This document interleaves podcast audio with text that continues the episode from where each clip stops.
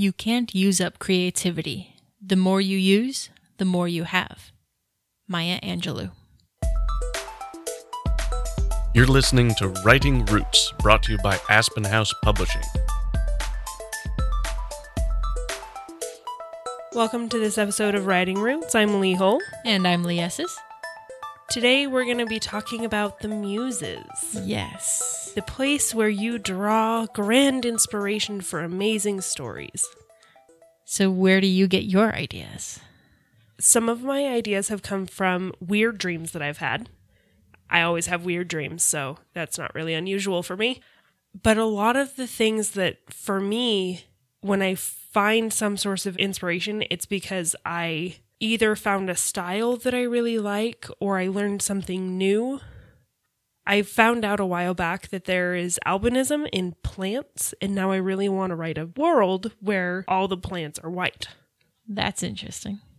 If ever I feel like I have a little bit of a writer's block, I'm not really inspired to write, learning something new is my go to. Learn something interesting, and I automatically at least want to write a short story surrounding that particular topic we as authors always want to have that spark of inspiration to get us going. Most authors are creative types, and that's what drives creativity is that inspiration, or at least that's what everybody says.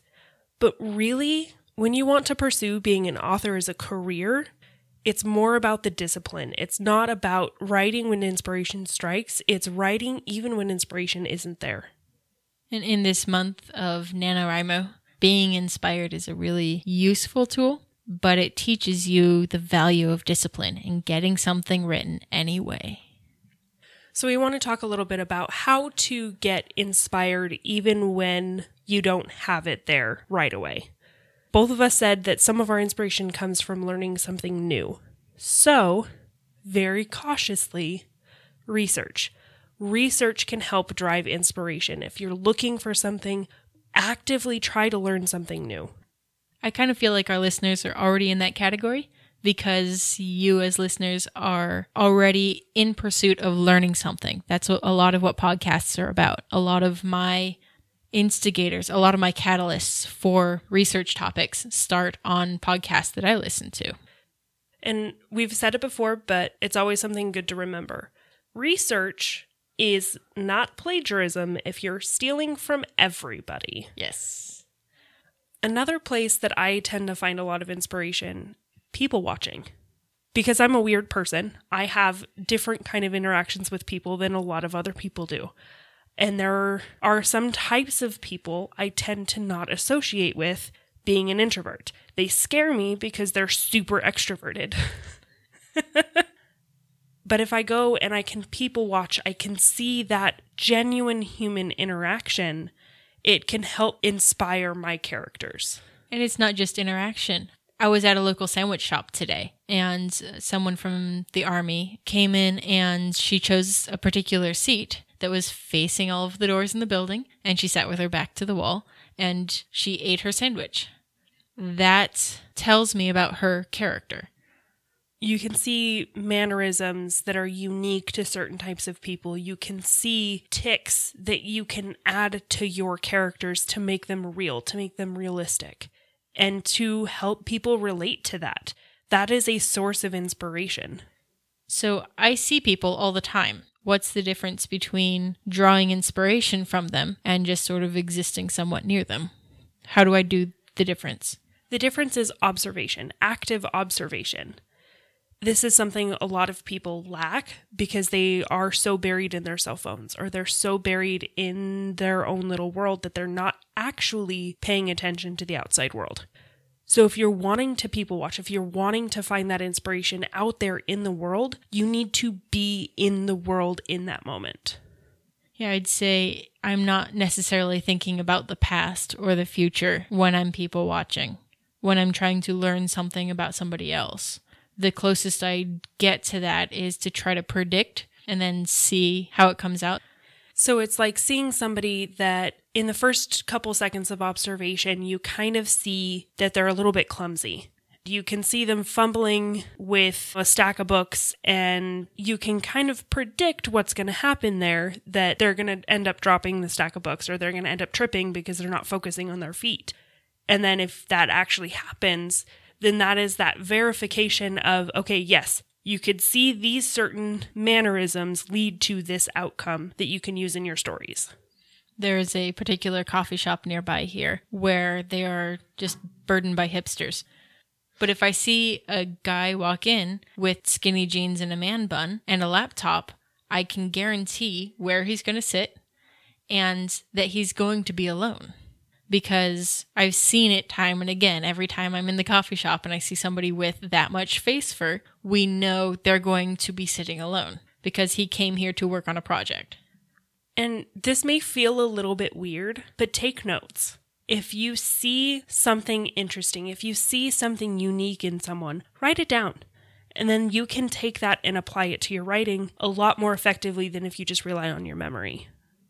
So, what do I do when I don't particularly feel inspired about this next scene, but it needs to happen before I get to the part that I'm actually interested in?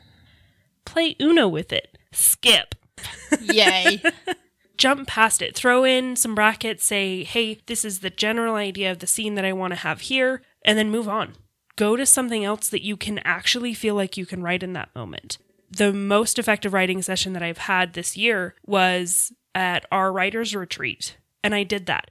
I had a lot of inspiration for the interactions between my villain and my good guy while my good guy was being held captive but I didn't have a lot of inspiration for the mentor and the companion who were trying to figure out how to get her free.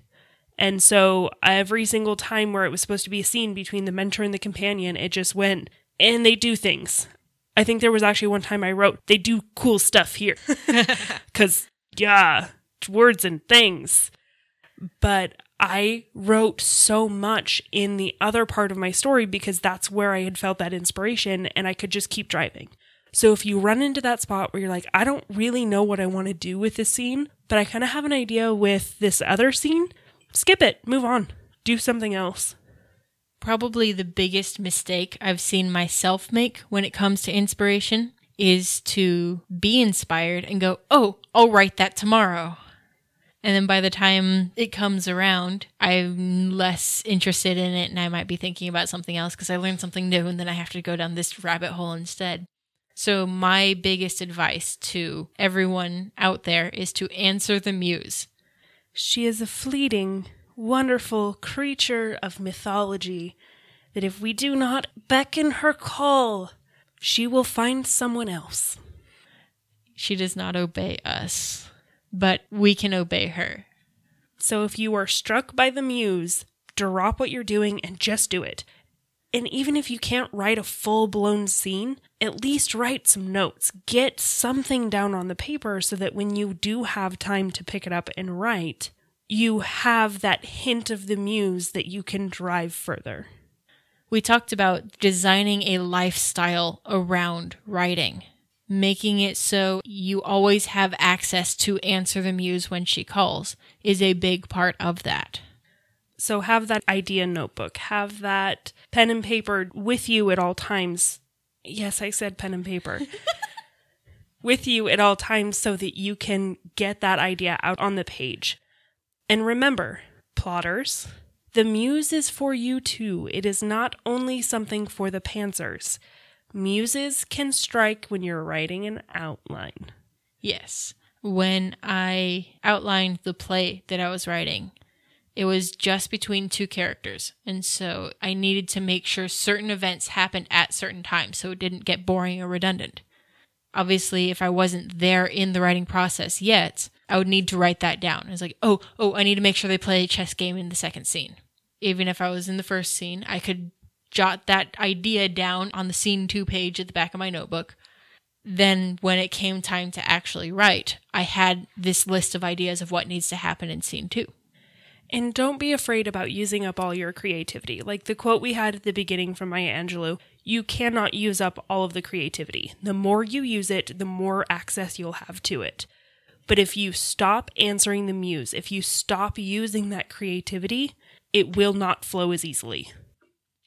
I've heard of inspiration being likened to a faucet, where the water won't come if it's not turned on. You have to be ready to receive it. Another thing that can help is by taking note of when you feel inspired. Do you constantly get inspiration if you're in a particular place or listening to a certain kind of music? If you notice that consistency, find a way to put yourself in that place because like we talked about in our location episode, it's the Pavlov training if that's where creativity strikes you, you go there again, creativity strikes you again. The more you go there, the more creativity will strike. Yes, you actually train yourself to enjoy hot cocoa every time that you are writing. Then, when you start tasting hot cocoa outside of your writing time, it might trigger that same feeling. I notice a lot of fantasy authors draw inspiration from gaming, especially D&D. We both play D&D there's a certain amount of chaos to everyone thinking they're the main character, which is a lot of fun. If you're drawn to storytelling through games, then I would definitely suggest at least sitting in on a D&D game. There is conflict because anytime you have two humans in the same room, there will be conflict, except for us because we never argue.